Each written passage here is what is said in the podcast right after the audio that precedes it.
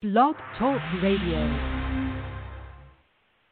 Welcome to Focus on Albany, Spotlight on the state capitol.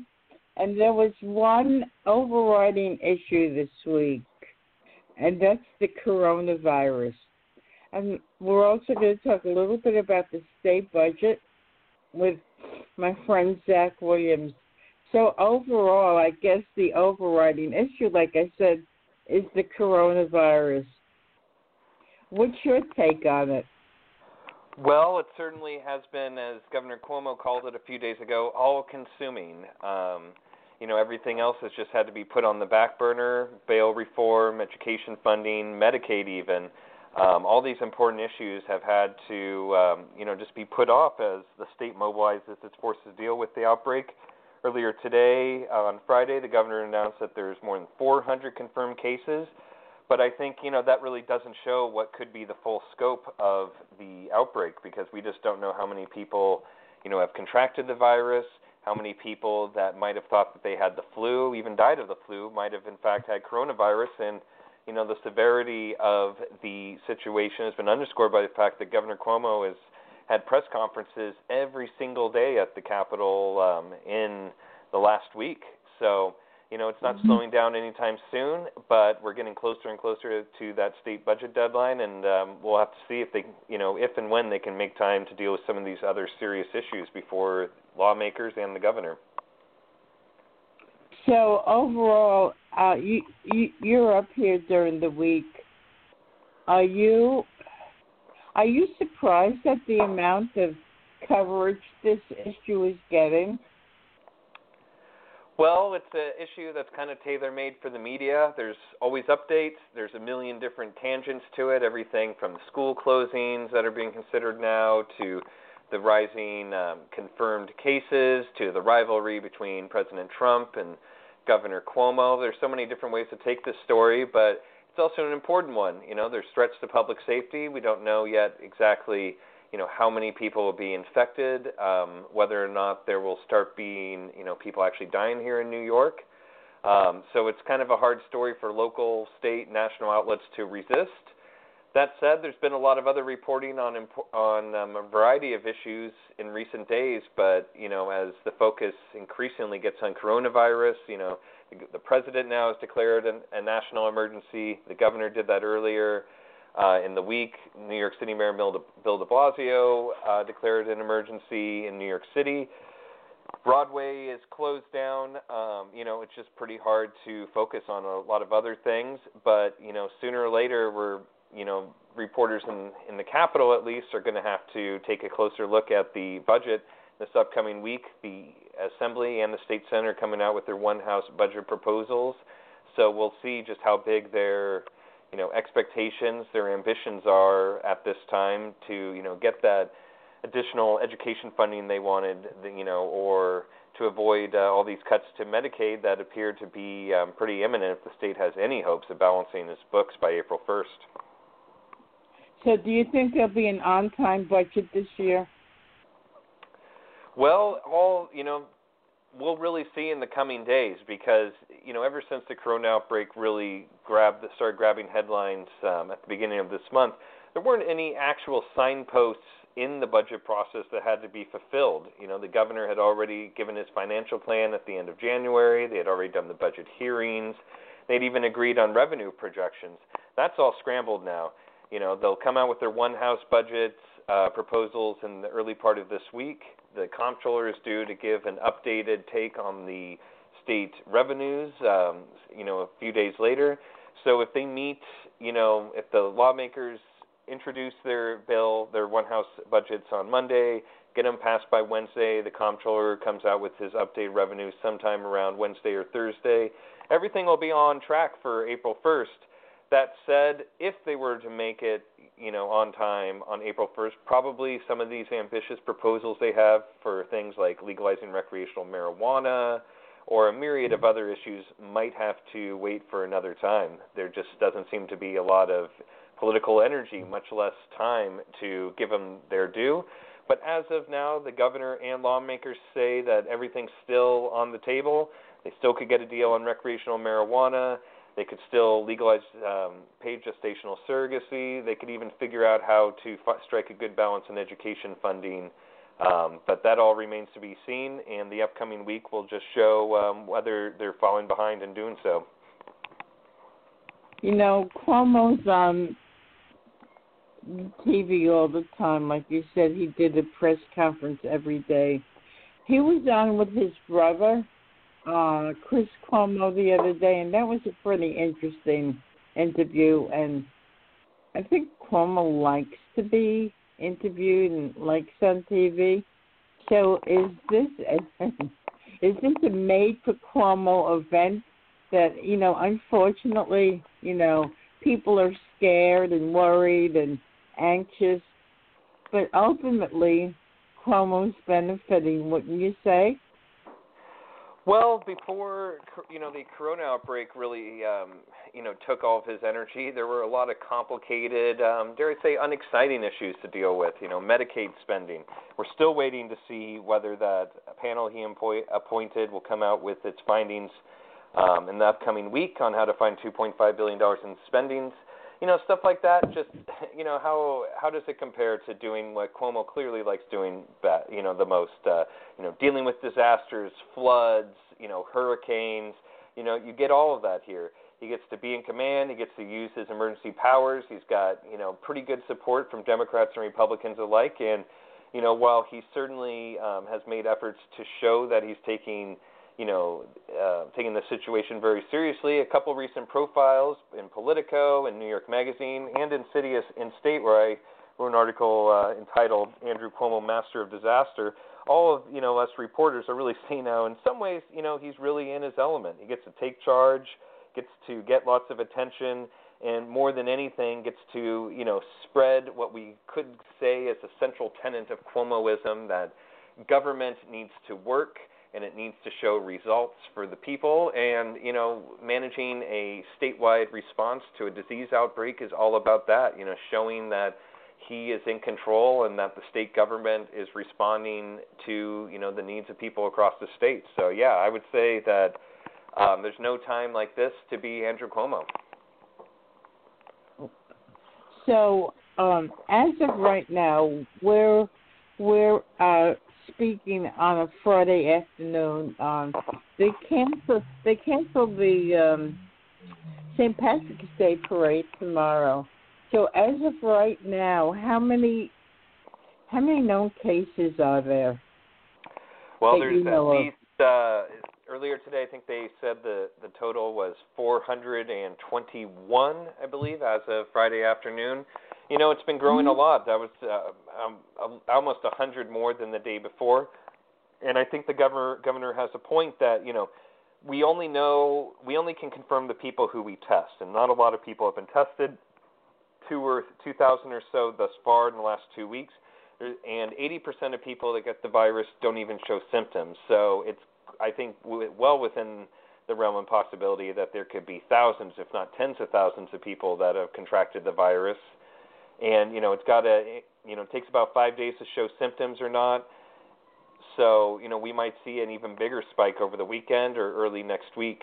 Um, still, we're not at the you know level of say in Italy where they've effectively quarantined the entire population in the last week. But right. you know the governor is saying you know brace yourself. It could get to that point. We're not there yet. I think um, you know a big point that the governor has said is we need more testing, and more than anything, we need to manage you know our our uh, collective anxiety, if you will. That you know while this is a very serious situation, it's by no means a, a death sentence to get coronavirus, and you know if people stay calm, everything will probably go according to plan as much as it can. As far as you know, what are the symptoms? A cough, right? What else? A cough. I believe some people might get a sore throat, a fever, sometimes you know in excess of 100 degrees. Um, you know things that are very close to what you would get with the flu, um, mm-hmm. but it, uh, it is much more serious than the flu uh, once you contract it. So I think anybody that um, you know has a fever, shortness of breath, uh, maybe a sore throat, you know needs to um, you know can you know monitor themselves, call their doctor, and kind of take it from there. Hmm. So ultimately, from your understanding, how did it get from, I believe, China to the United States? Well, I mean, there's so many nowadays. There's so many different connections between the United States and China, South Korea, where there's been a lot of cases. Italy, obviously. Um, so you know, thousands, tens of thousands of people travel between you know New York and China every day. I don't think it's um, unreasonable at all to assume that somewhere in there there was um, you know maybe not just one, maybe a dozen, maybe several dozen travelers, uh, both Chinese nationals or United, you know people from the United States who brought the virus over before people really knew what to expect. You know, if you think back a month ago, we were all you know we all had our eyes on China when it came to coronavirus a lot of people weren't really thinking about, you know, whether or not the transmission was happening before our very eyes in a way that maybe we wouldn't, we wouldn't notice for a couple of weeks. So, do you think that this has been festering a long time and and it's just being recognized, or is this a brand new thing? Well, you know, it should um, it should be noted that coronavirus is is a shorthand for the actual virus that we're dealing with, with which is um, COVID-19. And coronavirus is a type of viruses. So, you know, certainly this broader group of viruses has been known and been researched, but COVID-19 is completely new. Um, it, you know, some some suspect it might have come from bats originally, but we just really don't know. From what? From bats. You know, most B-A-T-S? Correct. You know, most most diseases come from you know other mammals, whether they're pigs, bats, um, cows. Oh wow. You know, usually animals that live in you know rats, animals that live in cro- close proximity to humans, and you know in this case uh-huh. it might have been um, bats that that brought them brought the COVID nineteen over to humans. So, in the case of a bat, would the bat would the bat have have had to bite a human being? Would the, is that the way it works? I mean, I'm no medical expert. I would say, from what I know about other infectious diseases, that it's not it's not always a matter of you know a, a, a pig, for example, has a disease and then they bite a human. You know, it might be some sort of some sort of parasite that lives on the animal that brings it over. Um, if I recall, um, you know, fleas have been have been known to take diseases from you know one mammal and bring them to another. Um, I believe that might have been the case with the bubonic plague way back when, where there was just fleas on rats, and then those fleas get into human spaces, and then they give them to humans. So I don't think at all. I haven't heard anything, at least, that this is something about having to do with bats biting humans probably just bats living in uh, close proximity to humans in one way or another, whether it was through a, a third species or you know their hair or whatever it is. I'm not an expert, don't know, but these are just ways that I'm imagining that it might have jumped from one species to another.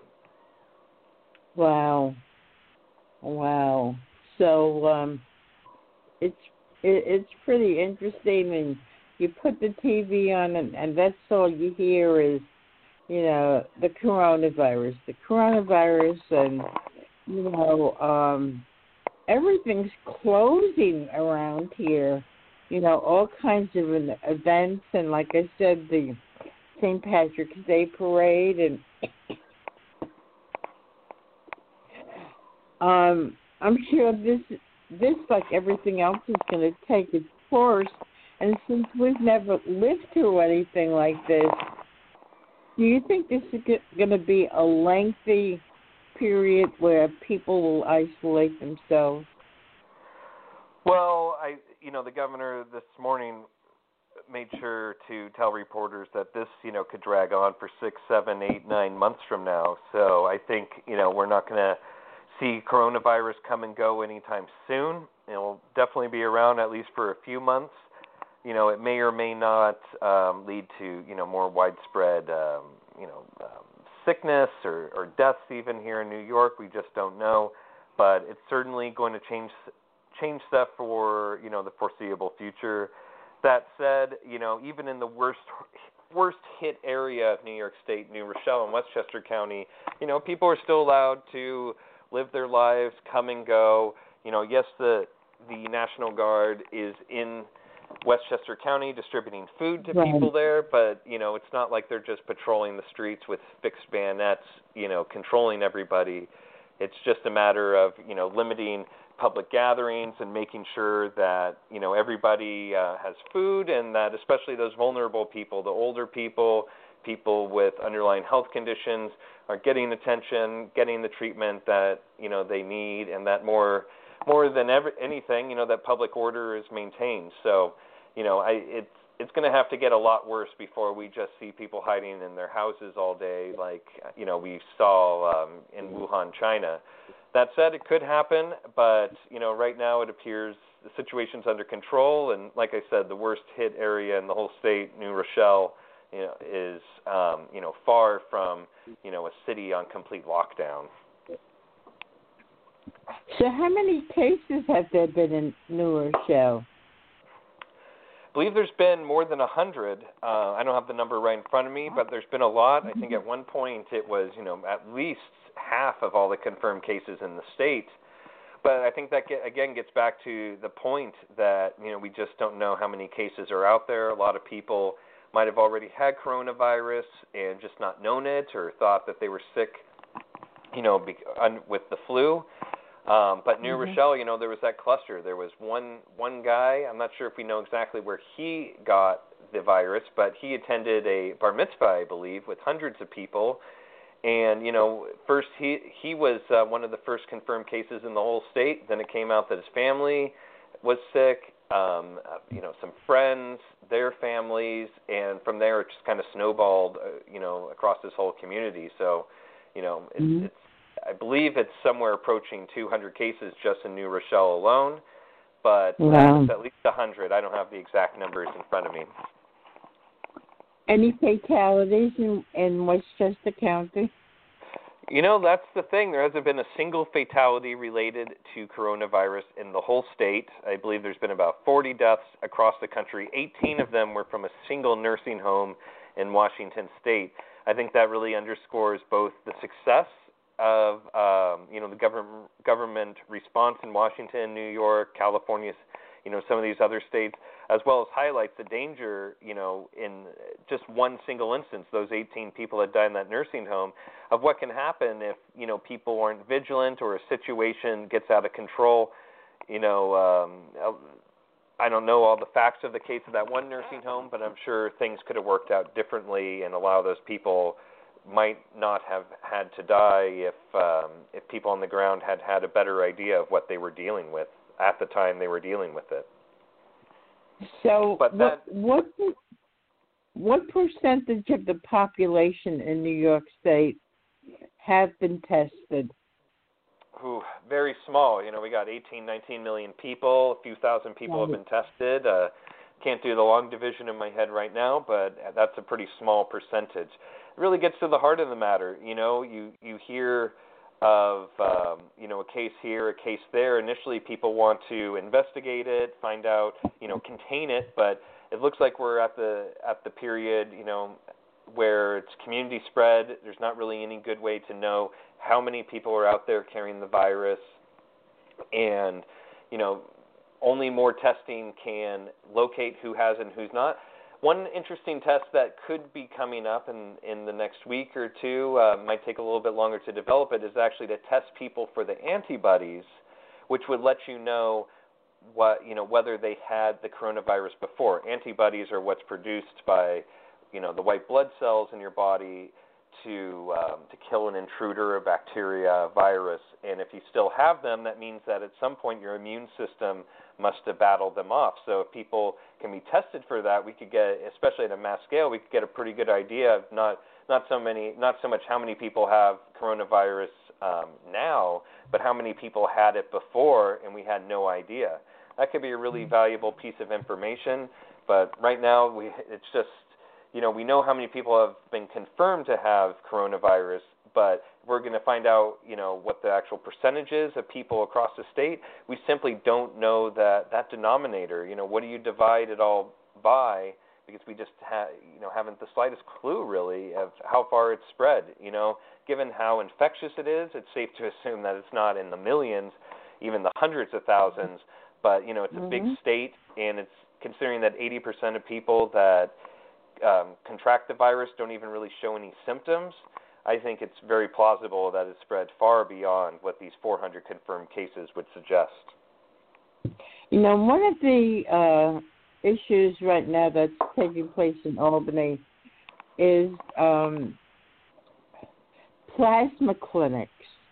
There's going to be a, a, the opening, possibly, of a plasma clinic um, towards uh, west of the city of Albany. So I've been doing a couple of shows on that, and plas- uh, the plasma clinics, these people who donate their plasma, their immune system is weakened by this. So if there's a proliferation of plasma clinics throughout the state, that does not bode well for people who uh, might stay healthy, right? Well, you know, I'm not I'm not an expert in how the disease would spread through people's blood, um, but I do know that at least blood centers here in New York City have really been having to make a push to get people to keep donating. You know, the people might be fearful of having coronavirus. They might be fearful of you know of themselves having it and giving their blood. They might just be afraid of going to a clinic and giving their blood and getting it getting coronavirus from somewhere else. Either way, it appears that donations are down, and that has a lot of big effects for people that you know need um, blood transfusions. You know, you, you can only have them made by by fellow humans, and a lot of people just aren't donating uh, like they used to. Wow, wow. So we've uh, we've talked practically the whole half hour on on the coronavirus, and you know it's almost April first, and in the couple minutes we have left, can you give us an overview of how the budget uh, negotiations are doing? Well, on Monday, the state assembly and the state senate will propose you know their respective one house budget proposals, essentially a counteroffer to what the governor unveiled in late January. Mm-hmm. They will wait three days, hopefully pass it on Wednesday, and then we'll you know the final stage of budget negotiations really begins. You know you'll have the state senate and the state in the state assembly. They'll have you know agreed on what their positions are. The governor, you know, his people will you know start going over all the details with them. You know, there's two weeks left, and you know, a lot of things I'm sure they're in agreement in in principle, but there's a lot of details to work out. I think the the biggest things that your listeners want to keep an eye on is healthcare spending. You know, this panel that Cuomo appointed, the MRT Part 2, the Medicaid redesign team, has to come up with $2.5 billion in savings, and their findings are due in quote unquote mid March. So they could, you know, they'll likely come in the next week and that won't give lawmakers a lot of time to really respond. Another big X factor is state revenues. They were appeared to be up 700 million dollars just a few weeks ago, but now that the stock market has you know gone down so much and um, coronavirus will have some untold economic uh, impact, it's, I think it's reasonable to say that a conservative fiscal outlook is, um, you know, is well advised that might give the governor a bit of an upper hand. You know, he wants to limit spending more than the state senate and the state assembly, especially the assembly is looking for to increase taxes on the wealthy. But you know, if if the stock market continues to underperform, there just won't be as much money that the wealthy have to uh, tax. That said, I don't think that's going to temper the demand to you know raise taxes on stock transfers or pied à terre, um, things like that. But you know, the governor, especially if he gets a very cautionary um, budget update from the comptroller in the coming days, you know, will kind of have um, a rhetorical advantage at least in just saying, "Hey, we can't embark on ambitious new spending plans." Um, you know, whether it's to deal with homelessness or health care or to increase education spending for public schools, without keeping in mind that you know we need to be careful because we just don't know how much coronavirus will really cost the state. That said, you know, uh, if that's the X factor, then the Y factor is what the federal government's going to do. You know, lawmakers in Washington D.C., as you know, as we speak on Friday uh, evening, are ne- trying to negotiate a multi-billion-dollar bailout package for the whole country. If New York can get a significant chunk of that, it is one of the hardest hit states by the virus, after all. That could make a big difference in giving some space for uh, lawmakers to, to still secure some of this funding they want for public schools, for health care, especially the state Medicaid program, and a variety of other pet issues. Did you see the other day where Chris Cuomo um, interviewed his brother on I did. on his show? That that was pretty interesting. I thought. Um, uh, so, do you think next week the major topic of our conversation again will be the coronavirus? Well, I don't think coronavirus is going to go away anytime soon. That said, my suspicion is that there is a danger of some complacency among the public if you know, if there's if there if the state remains successful in keeping the death toll down to zero, people might start uh, you know, letting their attention wander a little bit. But, you know, in recent days with the closings of of Broadway, the limiting of events statewide, um, you know, with more than 500 people, and every other venue has to be 50%. The governor's been pretty successful in commanding the media's attention. I think that will hold strong um, in the coming days. But you know, sooner or later, you know, in this age of social media, people's attention is going to wander one way or another. And if that indeed happens, then maybe it just means the governor is a, you know, um, he's a victim of his own success insofar as you know his efforts to contain the virus have allowed the public to you know be able to think of other things. Mm. So, in our closing moments, Zach, give yourself the usual plug that you do every week. Well, I'm Zach Williams. I'm the Albany reporter for City and State Magazine. Uh, follow me on Twitter at Zach Reports. That's Zach with an H, or uh, just follow my work at cityandstateny.com. So, for everybody that wants to keep up with what's going on on a daily basis in state government, how can they do so for the City and State newsletter? Well, just go to our website, cityandstateny.com, enter your email, and you'll get our three uh, daily emails one in the morning, one at noon, which I do, and one at night. Uh, has all the updates you need to know on what's going on in the state capital and in New York City. Okay, Zach. So we'll talk again next week, and maybe our conversation will be a little more diversified than it was today. so you, you've been listening to Zach Williams from City and State. I'm Cynthia Pooler, and if you like this show, like us on Facebook and follow us on Twitter. Focus on Albany. This is Spotlight on the state government. Thanks, Zach. We'll talk next week. But thank you, everybody, for listening.